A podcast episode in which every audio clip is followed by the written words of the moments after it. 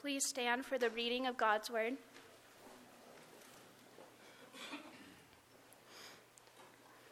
The scripture this morning comes from Luke chapter 12, verses 41 through 48. Peter said, Lord, are you telling this parable for us or for all? And the Lord said, Who then is the faithful and wise manager, whom his master will set over his household, to give them their portion of food at the proper time? Blessed is that servant whom his master will find so doing when he comes. Truly, I say to you, he will set him over all his possessions. But if that servant says to himself, My master is delayed in coming, and begins to beat the male and female servants, and to eat and drink and get drunk, the master of that servant will come on a day when he does not expect him, and at an hour he does not know, and will cut him in pieces and put him with the unfaithful. And that servant who knew his master's will, but did not get ready or act according to his will, will receive a severe beating. But the one who did not know and did what deserved a beating will receive a light beating. Everyone to whom much was given, of him much will be required. And from him to whom they entrusted much, they will demand the more. This is God's word.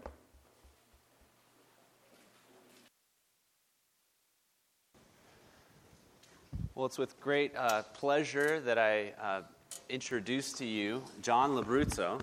And uh, it's, it's with great delight that he's here uh, because Pastor Adam and I were both at a presbytery meeting yesterday that stretched, uh, uh, was it about nine hours? Is that about right? Nine hours long. And so we are grateful that you're able to give us the word this morning. And John is also an elder candidate. Um, he's been nominated by our congregation to be an elder, and um, he's starting officer training this week this week. So we welcome you to the pulpit. Thank, Thank you. you. Thank you. Okay, so why don't you uh, join me in prayer?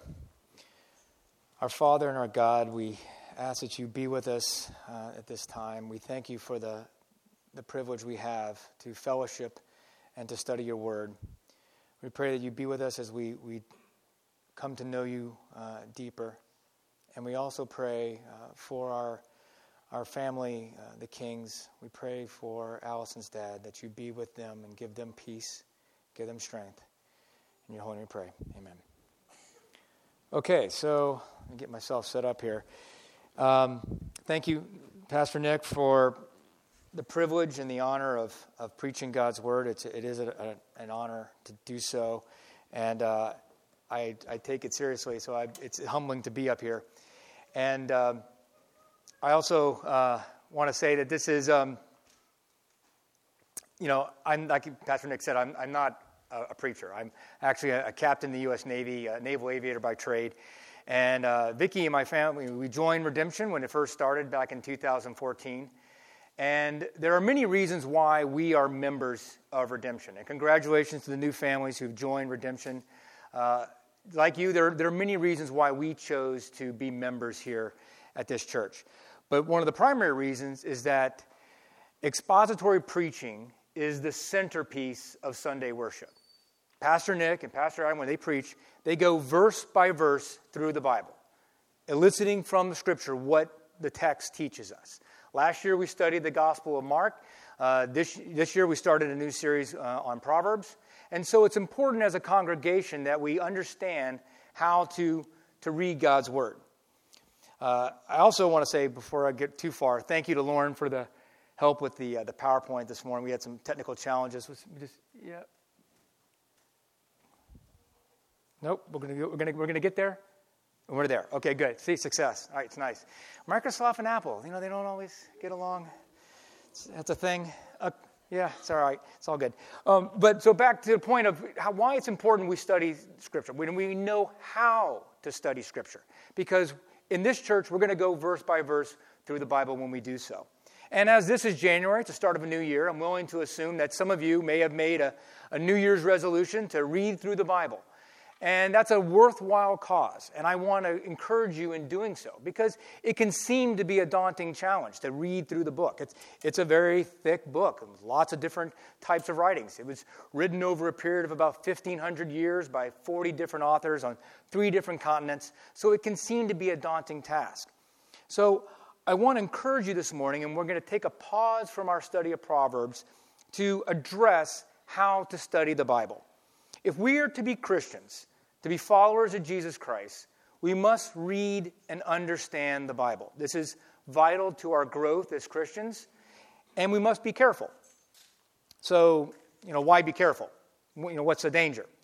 Well, let me ask you so have any of you been in a small group or a Bible study where you know, the leader reads a verse and then goes and asks you, Jeff, what does this mean to you? And, and Jason, what does this mean to you? And Shane, what does this verse mean to you? And if, and if your meaning, Shane, differs from Dexter's understanding of the meaning, or they contradict or conflict, well, that's okay because you can both be right.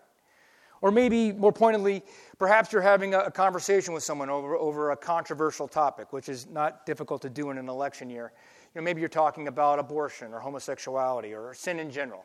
And when you're presenting what the Bible says about that topic, you're confronted by, well, that's your interpretation. Has that happened to you? Have you heard about that? Maybe experience it yourself? Well, if so, welcome to postmodernism.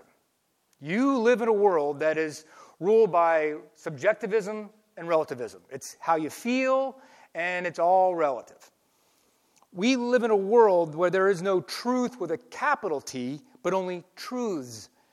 And your truth and your truth and your truth are all equally valid and can all be, uh, be true because meaning is in the eye of the beholder. But in contrast, the Bible proclaims objective truth. Truth, by definition, does not contradict itself. Thus, when reading the Bible, we must understand that there is only one correct meaning of any biblical text. I'll say that again. There is only one correct meaning of any biblical text. Now, before you start getting upset and think I'm some kind of narrow minded one wayist, we also recognize that there may be a multitude of applications of that text. But there's one correct meaning. This is the issue of private interpretation of the Bible. And Rome fought vigorously against this.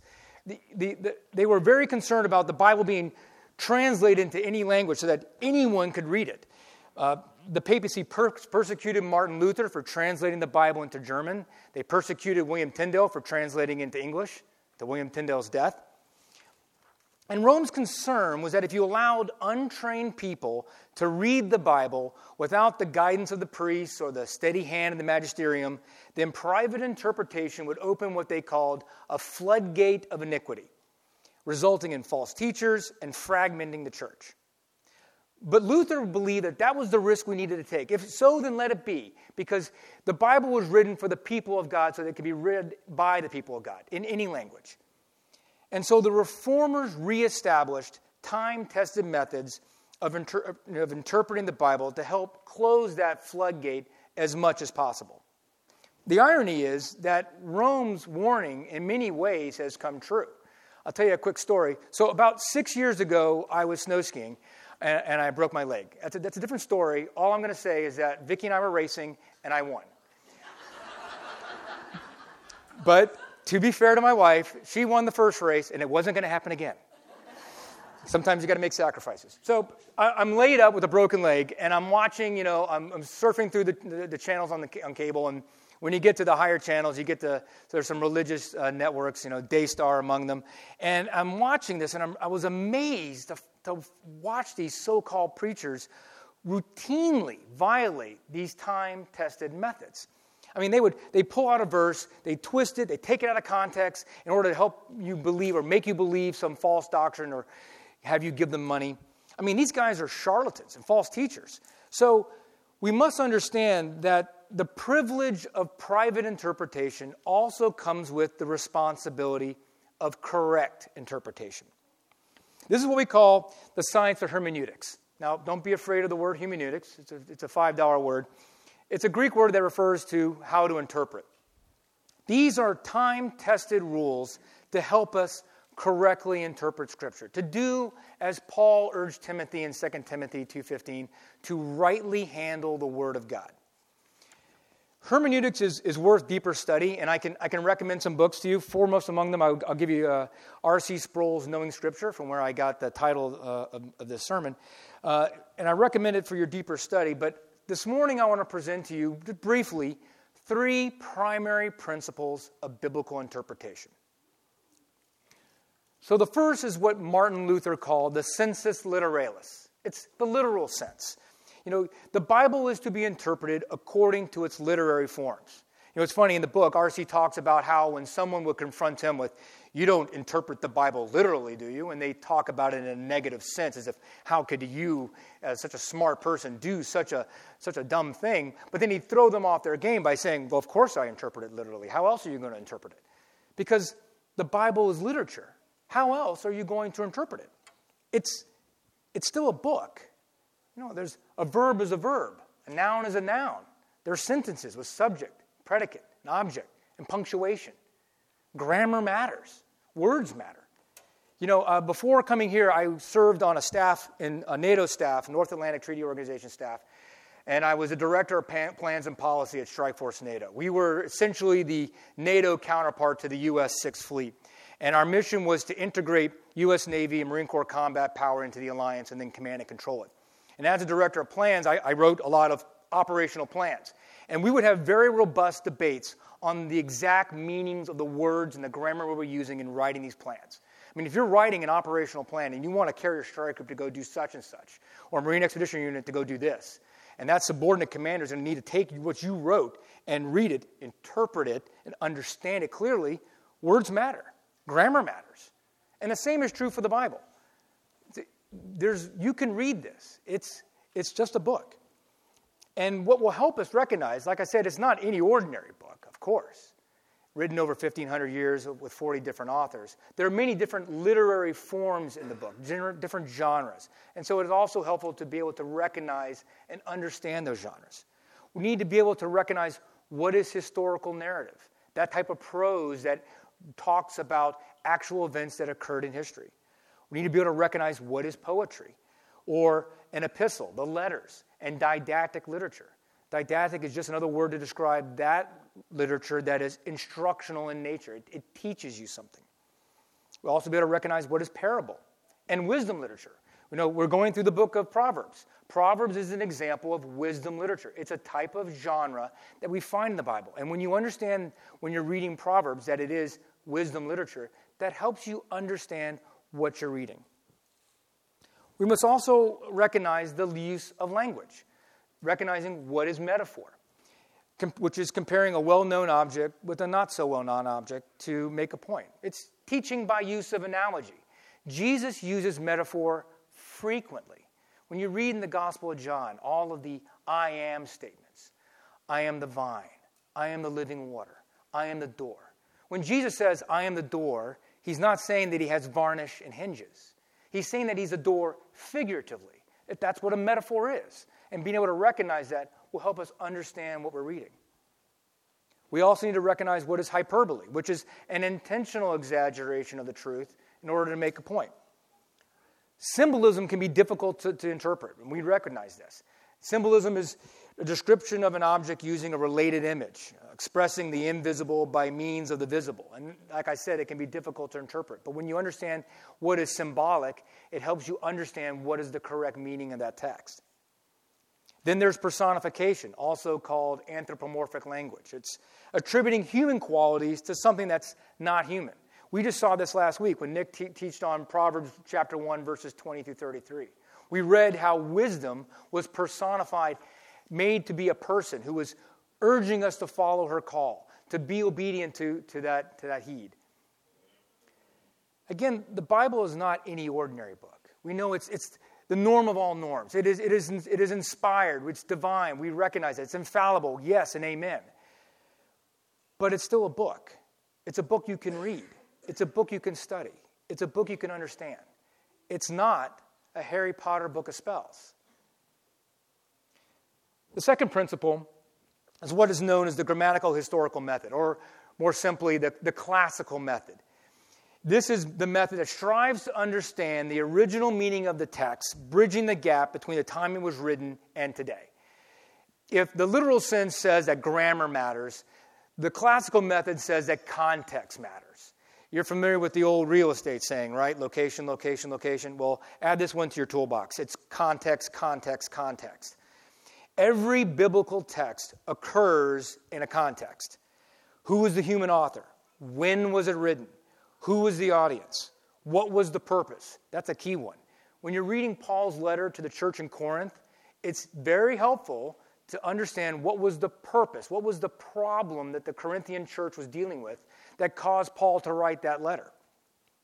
Where does that text occur in the chapter and in the book? What was the original language? Ancient Hebrew and Koine Greek will forever be with us because the Bible was written in those languages.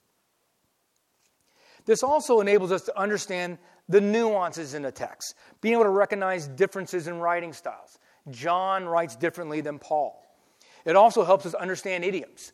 You know, I, like I said, I'm a naval aviator. We use idioms frequently to, to talk. We use acronyms, you know, but idioms are also very helpful. And a lot of our idioms come from movie quotes. And so a few years ago, I was leading my planning group, and I'll tell you this quote, and you see if you can, you can recognize the movie it came from. And I told the group, we don't want to cross the streams. Crossing the streams is bad. Where's, Thank you. All right, Ghostbusters. Well done. You know, Dr. Beckman, you don't want to cross the streams. Cross the streams is bad. So I'm telling this to my group, my planning group, because we had two parallel tasks, and I, we didn't want them to conflict. You know, don't want to cross, you know, don't want to cross the streams. Well, the, the Polish naval officer who was working for me, you know, he's a child of the 80s like me. In fact, we're the same age. Uh, but he grew up in communist Poland. He had never seen Ghostbusters. He had no idea what I was talking about. So, you know, you got to understand what, what is, you know, being able to recognize the idiom and understand the idiom is very helpful. And on, on a, a, related note, I'm, I'm kind of interested, you know, being that it's an election year, how many people are really interested in socialism. And I think they ought to talk to my friend Miroslav. He'll tell them how fantastic communism is.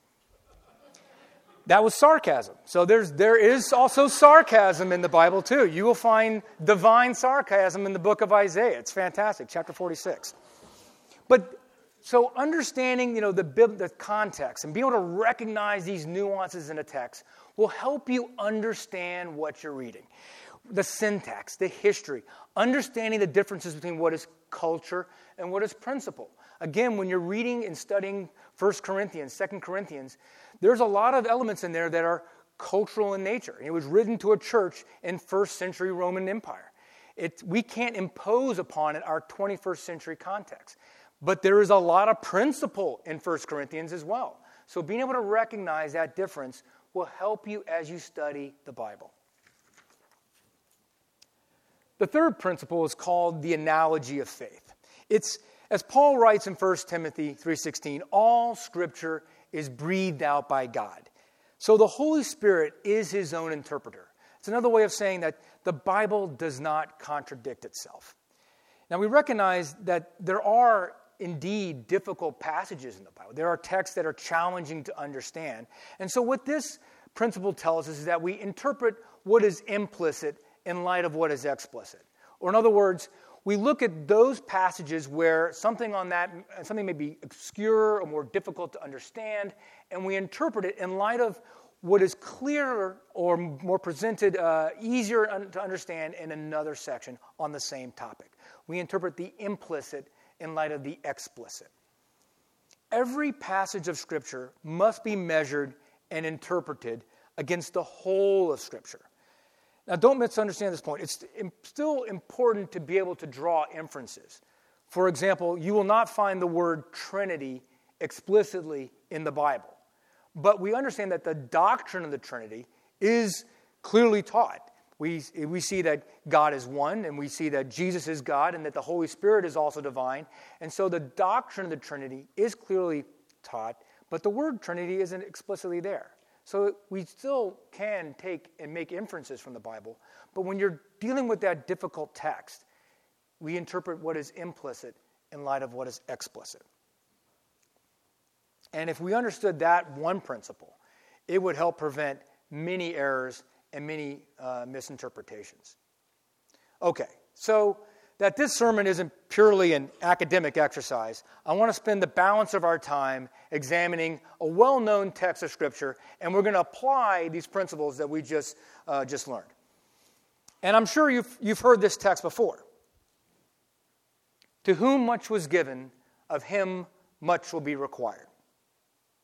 So, what is the meaning of this text?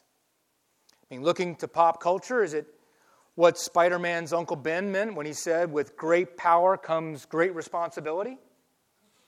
And if we're going to look to superheroes, I'm, a, I'm more of a DC fan, frankly, and so I would go with this one.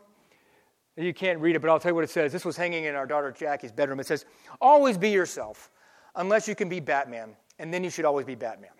And that's really true because Batman is cool, right? Uh, but seriously, is the meaning of this text a call for social justice? Eight years ago, during the 2012 election year, President Obama, addressing the National Prayer Breakfast, quoted this text as justification for an economic policy of raising taxes on the wealthy to, uh, to redistribute uh, wealth. But it's not just in political realms either. Bill Gates, one of the richest people on the planet, has also quoted this passage Uh, as an encouragement that the wealthy do have a responsibility to, to use their wealth because to whom much is given, much will be required. So, in order to understand the real meaning, the true meaning of this text, let's apply those hermeneutic principles to understand it. So let's get to the, that hermeneutic approach. Who is the whom? What has been given? And what is the requirement? You know, where is this verse found? You know, the common quote is not even the whole verse. We find it in Luke chapter 12, verse 48. But the one who did not know and did what deserved a beating will receive a light beating. Everyone to whom much was given, of him much will be required. And from him, to whom they entrusted much, they will demand the more. Well, that's interesting. I mean, someone's getting a beating, so that's, that's curious. Let's examine the text. And to encourage you, I used two study Bibles. I, I like the ESV study Bible and its notes. I also use uh, this right here is the latest edition of the Reformation Study Bible. I also use a commentary by John MacArthur. This is, these are resources that are available to, to all of you, and you can have this and use this in your own study, and I encourage you to do that. So let's examine this. What, what's the context? Who wrote it? Well, we know from uh, the title and from the beginning and from uh, extra biblical information that it was written by Luke. And Luke was uh, from Antioch, and Luke was the Apostle Paul's protege, his traveling companion. We know that from, from Scripture. We also know that Luke was a physician, that he was scientific, he was precise in his language. When was it written? Well, it was likely written before the year AD 62. Luke also wrote the book of Acts, and Acts chapter 28, the last chapter in that book, ends in the year AD 62 when uh, before Paul, well, Paul is in prison uh, preaching in Rome. And so we know that this book, the book of Luke, was most likely written before AD 62. So we're talking about 30 years after Jesus' death and resurrection.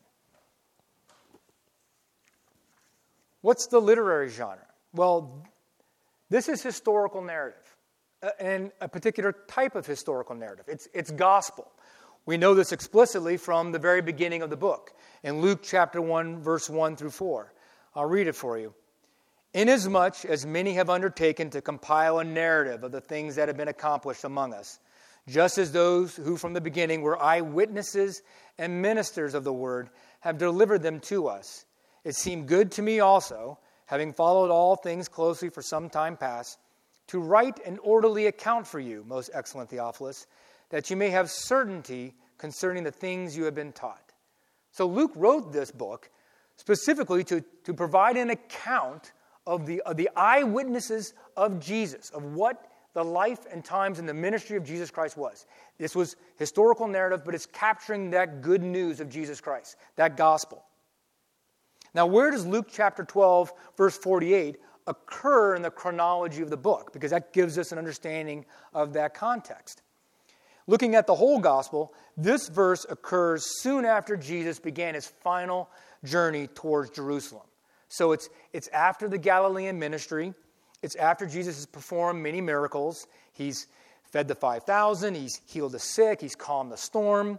It's after the Sermon on the Mount. It's after Peter's confession that Jesus is the Christ, and after he saw uh, Jesus on the Mount of Transfiguration. But it's before Jerusalem, before the triumphal entry, before the cross. So, what's, what is the context? This verse is part of a larger section of various teachings and warnings given by Jesus to those following him as they traveled to Jerusalem. Verse 1 of chapter 12 tells us that the followers were a large crowd, thousands, so many they were, they were trampling on one another.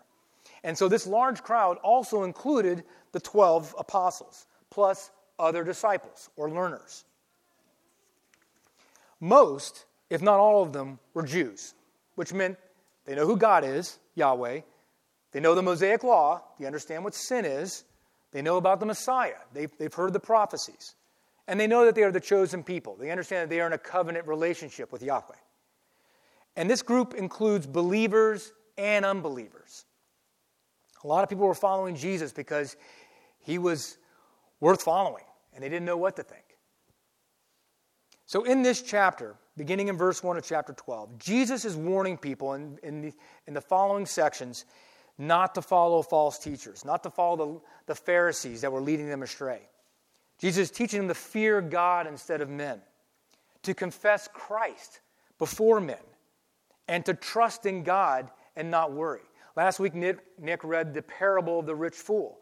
That is in this section where God is telling this group to trust in God, to not be like the rich fool. And that's why he used the literary form of parable to teach them that point. Then in verse 35, it begins a particu- this particular section with a parable about being ready for Christ's return.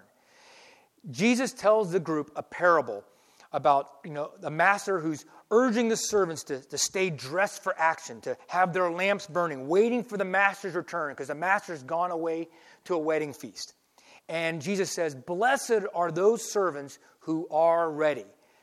And ready is building upon what he had told them before to, to know uh, Christ, to confess Christ, and to trust in Christ. And verse 40 is key. It says, The Son of Man is coming at an hour you do not expect. Be ready, for the Son of Man is coming at an hour you do not expect. And another idiom is the Son of Man.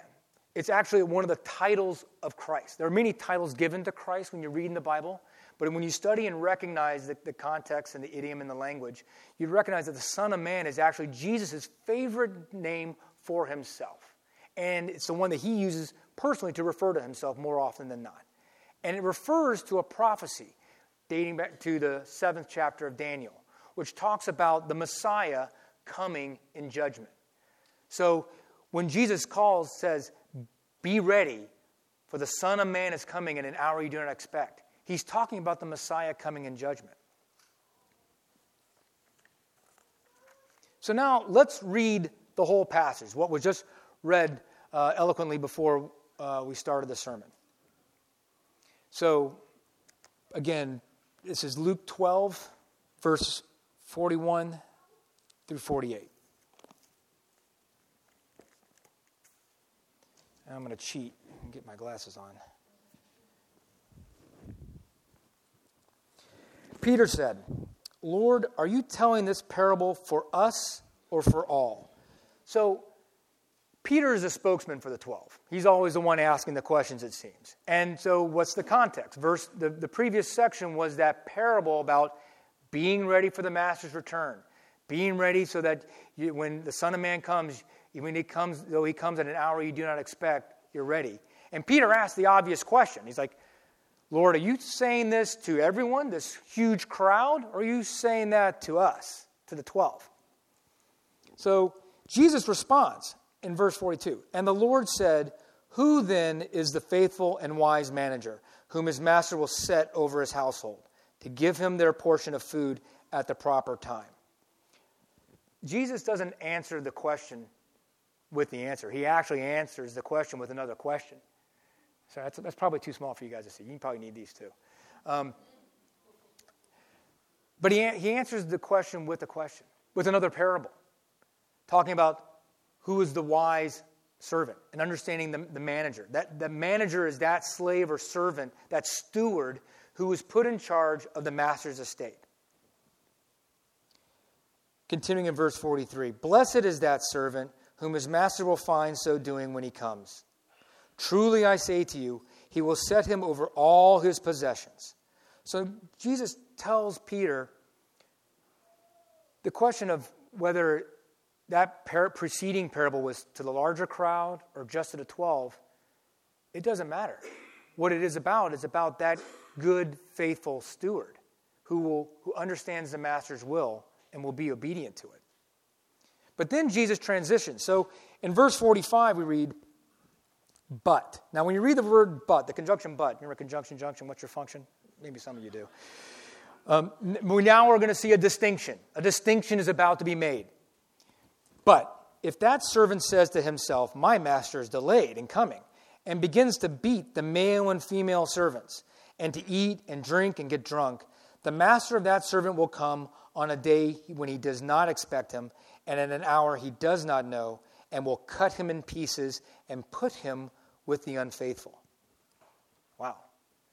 That's a lot more than you're fired. Jesus draws a distinction about one unfaithful servant. We're going to read about two more here next.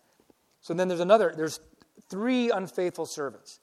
The next one is, and that servant who knew his master's will, but did not get ready or act according to his will, will, re- will receive a severe beating. And verse 48, but the one who did not know and did what deserved a beating will receive a light beating. So, after answering Peter's question with the example of here was what here is what the good and faithful steward, the good manager looks like. He presents a contrast of three unfaithful stewards. The first one really is an indictment of the Pharisees because the Pharisees had the master's will. They were, they were the stewards of the master's will, and they were using it, abusing the people, and, and, and not being generous with, with God's good pleasure. And they were using that, their knowledge of the will, to hold the people and beat the male and female servants, as it says. The second unfaithful servant also knows the master's will. He knows the truth, but he's still disobedient. He's still ignoring it. He's still not following it. And the third unfaithful student is ignorant of the will, has no idea about the master's will, but is still being disobedient.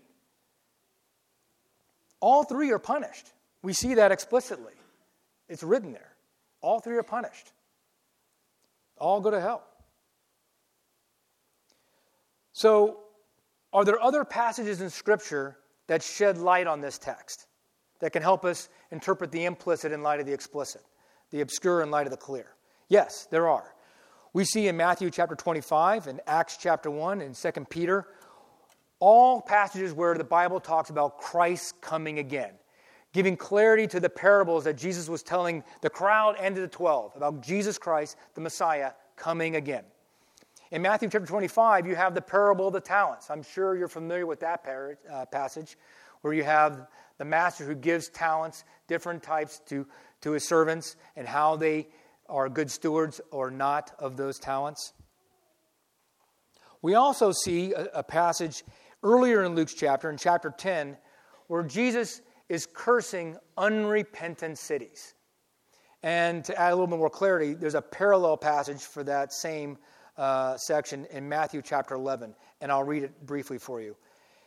Uh, it begins Woe to you, Chorazin! Woe to you, Bethsaida! This is Jesus talking to them, cursing these unrepentant cities. For if the mighty works done in you had been done in Tyre and Sidon, they would have repented long ago in sackcloth and ashes. But I tell you, it will be more bearable in the day of judgment for Tyre and Sidon than for you. And you, Capernaum, will you be exalted in heaven? You will be brought down to Hades. For if the mighty works done in you had been done in Sodom, it would have remained until this day. How does that shed some light on this? Well, the parables Jesus was, was t- telling the crowd in chapter 12 of Luke are similar to what he told the same group in chapter 10 of Luke or in chapter 11 of Matthew. Jesus performed miracles, supernatural acts, in these Jewish cities of Bethsaida and Chorazin and Capernaum. And yet, the people in those cities remained unrepentant, refused to believe, refused to acknowledge and confess Christ and put their trust in Him. And Jesus is saying to them, cursing them, saying, If I had done these miracles in Sodom, they would have repented. But you haven't.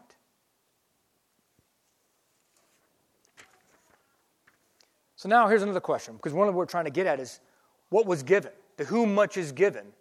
We need to know what was that. Is there any, are there any passages in Scripture that shed some light on what was given? And there are. In Romans chapter 3, after Paul builds this argument, laying out the gospel of Jesus Christ, and that all have sinned and fallen short, but that the law of God is not enough to save us, and that the Spirit's work, the Holy Spirit's work in Gentiles, non Jews, to save them, renders them as if they were Jews, spiritually, in the heart. It saves them as if they were circumcised in the heart. And so Paul raises this question, the logical question, of whether there's any advantage at all of being an ethnic Jew. In chapter 3, verse 1, uh, Paul begins Then what advantage has the Jew? Or what is the value of circumcision? And you'd almost expect Paul to say, well, well, there's no value, really. We're not saved by the law, we're saved by grace. There's, there's no value at all in being a Jew. But what does he say explicitly? In verse 2 Much in every way. There's enormous value in being a Jew. To begin with, the Jews were entrusted with the oracles of God. They had this they had the scriptures. Much in every way is it valuable. What about the requirement? We got to know what, what is required. And the, this crowd knew it. They were the covenant people.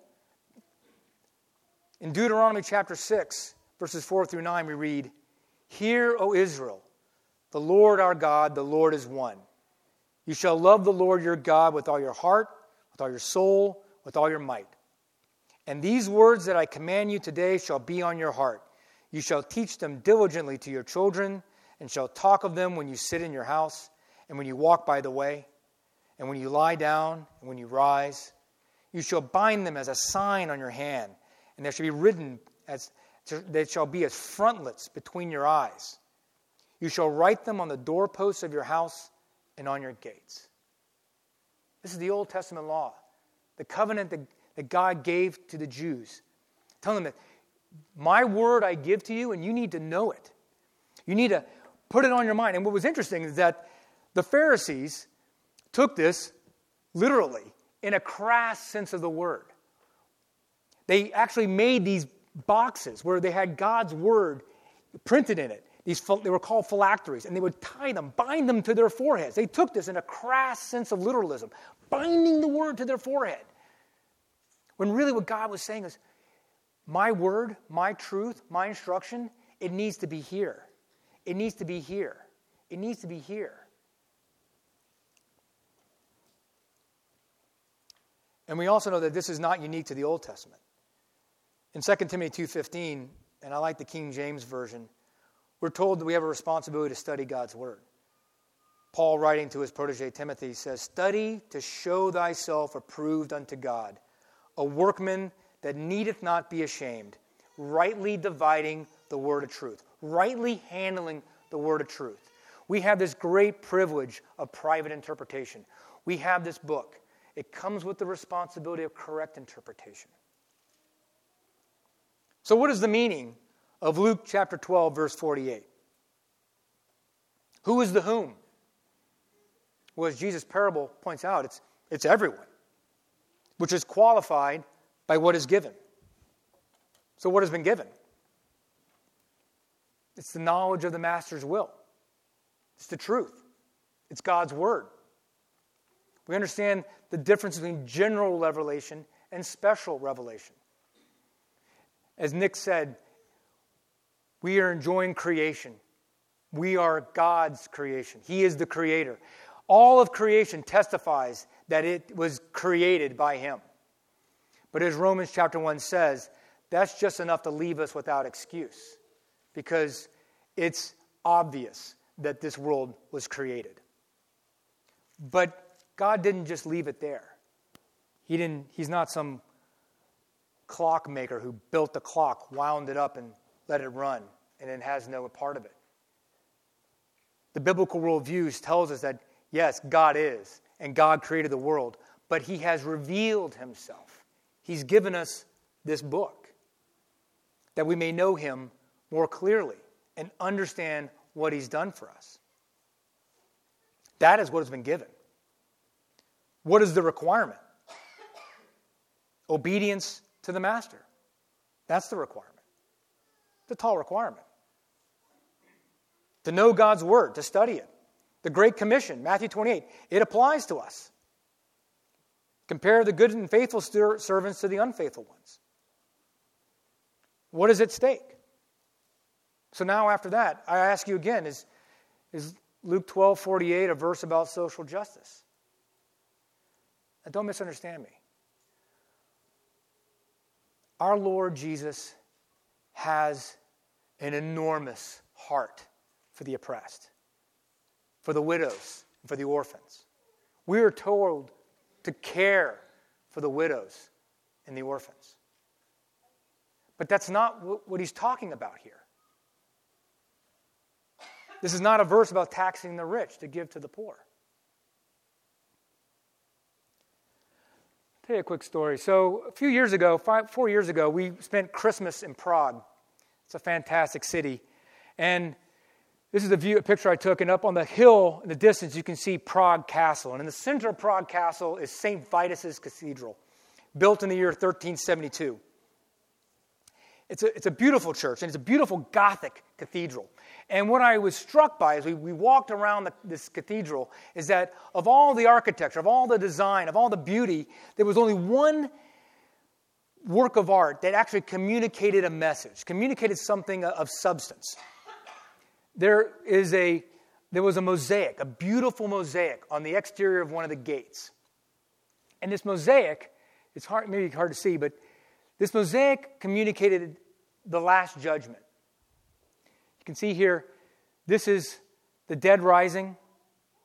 This is Jesus sitting in judgment. And this is the casting into hell of unbelievers. Of all the things that the builders of this 14th century cathedral wanted to communicate to the people that were going through that gate, the one message they wanted them to know was don't forget about the last judgment. Just as Jesus said in that parable in, in verse 40 Be ready, for the Son of Man is coming at an hour you do not expect.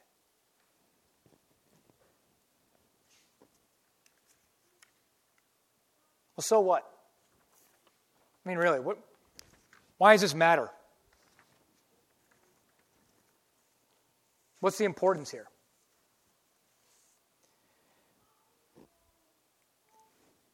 Much was given to the Jew. We know that. That's what the verse was, the correct meaning of the verse is. But much has been given to you. Each one of us in this room, I am willing to assume, safely, I think, has a smartphone. You can download right now the Bible, the Word of God, in almost any translation, in almost any language you want.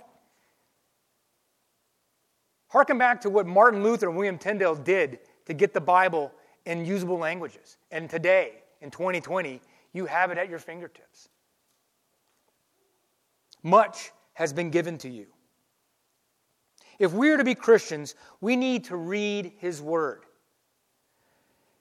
You know, like I was telling you the story earlier about when you go into those higher channels on the, on the religious networks, you know, a lot of people today in this, in this postmodern world, they, they want to have a feeling.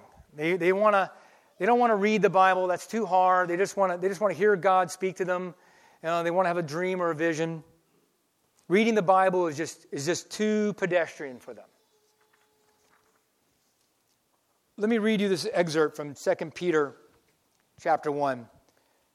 2 Peter is the second letter we have from the Apostle Peter. He wrote it to believers who were dealing with the, the, the threat of false teachers who were trying to infiltrate the church and teach false doctrine. and people were trying to counter what they knew was what, what Peter knew as the truth. And so in verse 16 of Peter, uh, 2 Peter 1, he begins, For we did not follow cleverly devised myths when we made known to you the power and coming of our Lord Jesus Christ. But we were eyewitnesses of his majesty. For when he received honor and glory from God the Father, and the voice was borne to him by the majestic glory, This is my beloved Son, with whom I am well pleased. We ourselves heard this very voice, borne from heaven, for we were with him on the holy mountain. What Peter's telling this group? He's like, we're not making this up. These aren't cleverly devised myths. myths.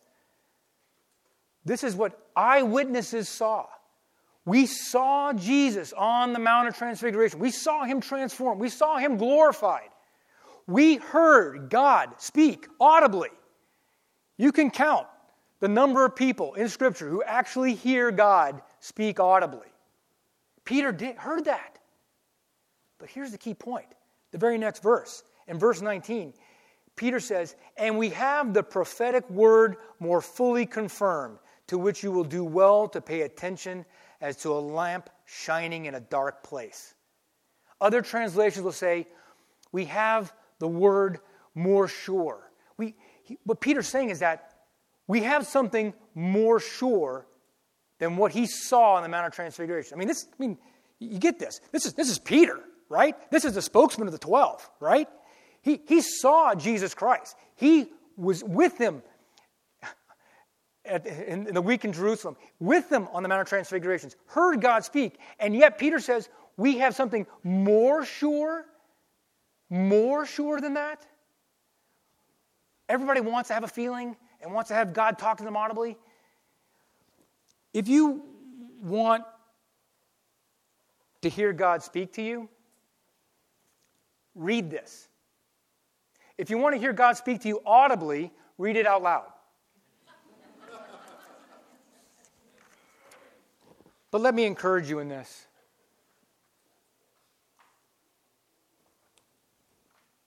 As Nick pointed out in the call to worship, why is this gospel? Why is this good news? God is holy and God is just, and He's given us His law. He gave His law to the Jews, to the Pharisees, and to the tax collectors. But the law can't save us because we're incapable of following the law. This whole book points to Jesus Christ. It points to Him as our Savior, as our Redeemer, because He lived the life we cannot live a perfect, sinless life. And that by believing in Him, we have faith and we have salvation. Let me encourage you in reading this.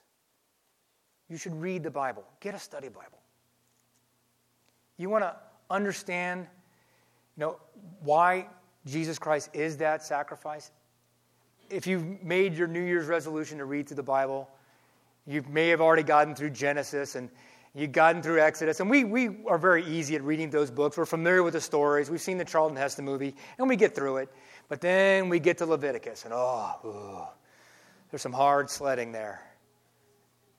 But if you want to understand that God is holy and how Jesus is that perfect sacrifice, how he is the lamb without blemish and the scapegoat, and how that works, how salvation works, how Jesus actually performs that for us, read Leviticus. You want to understand that Jesus Christ is the Son of God? Read the Gospel of John.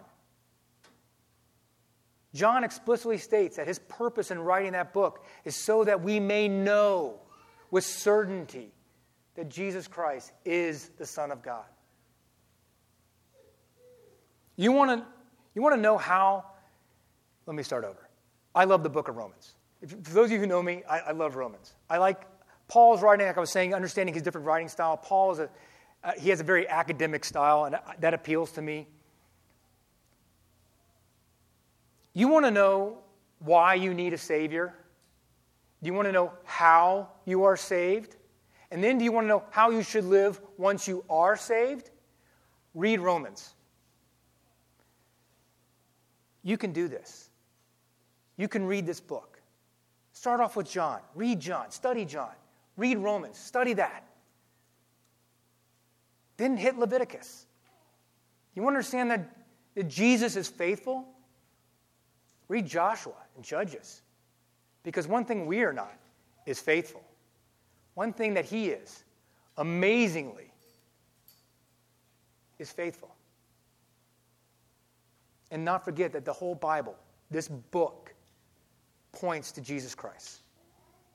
We can read the Bible, we can understand the Bible, we can rightly handle the Bible, we can know the Master's will, and we can be encouraged we can stand for the truth in a world that is searching for truth. Let us close in prayer.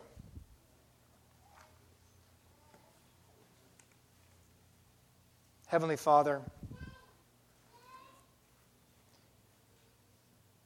thank you for being a good and righteous and just master. Thank you for revealing yourself to us in your word. Thank you that you've given us this precious resource that we may know you and that we may know who we are in you. Help us to be encouraged to study it, to read it, to understand it, to not be like the Pharisees where we, we just simply write it on a box and tape it to our foreheads, but actually put it in our minds, put it in our hearts, put it on our tongues. Help us to encourage others so we can pray for those who are in need.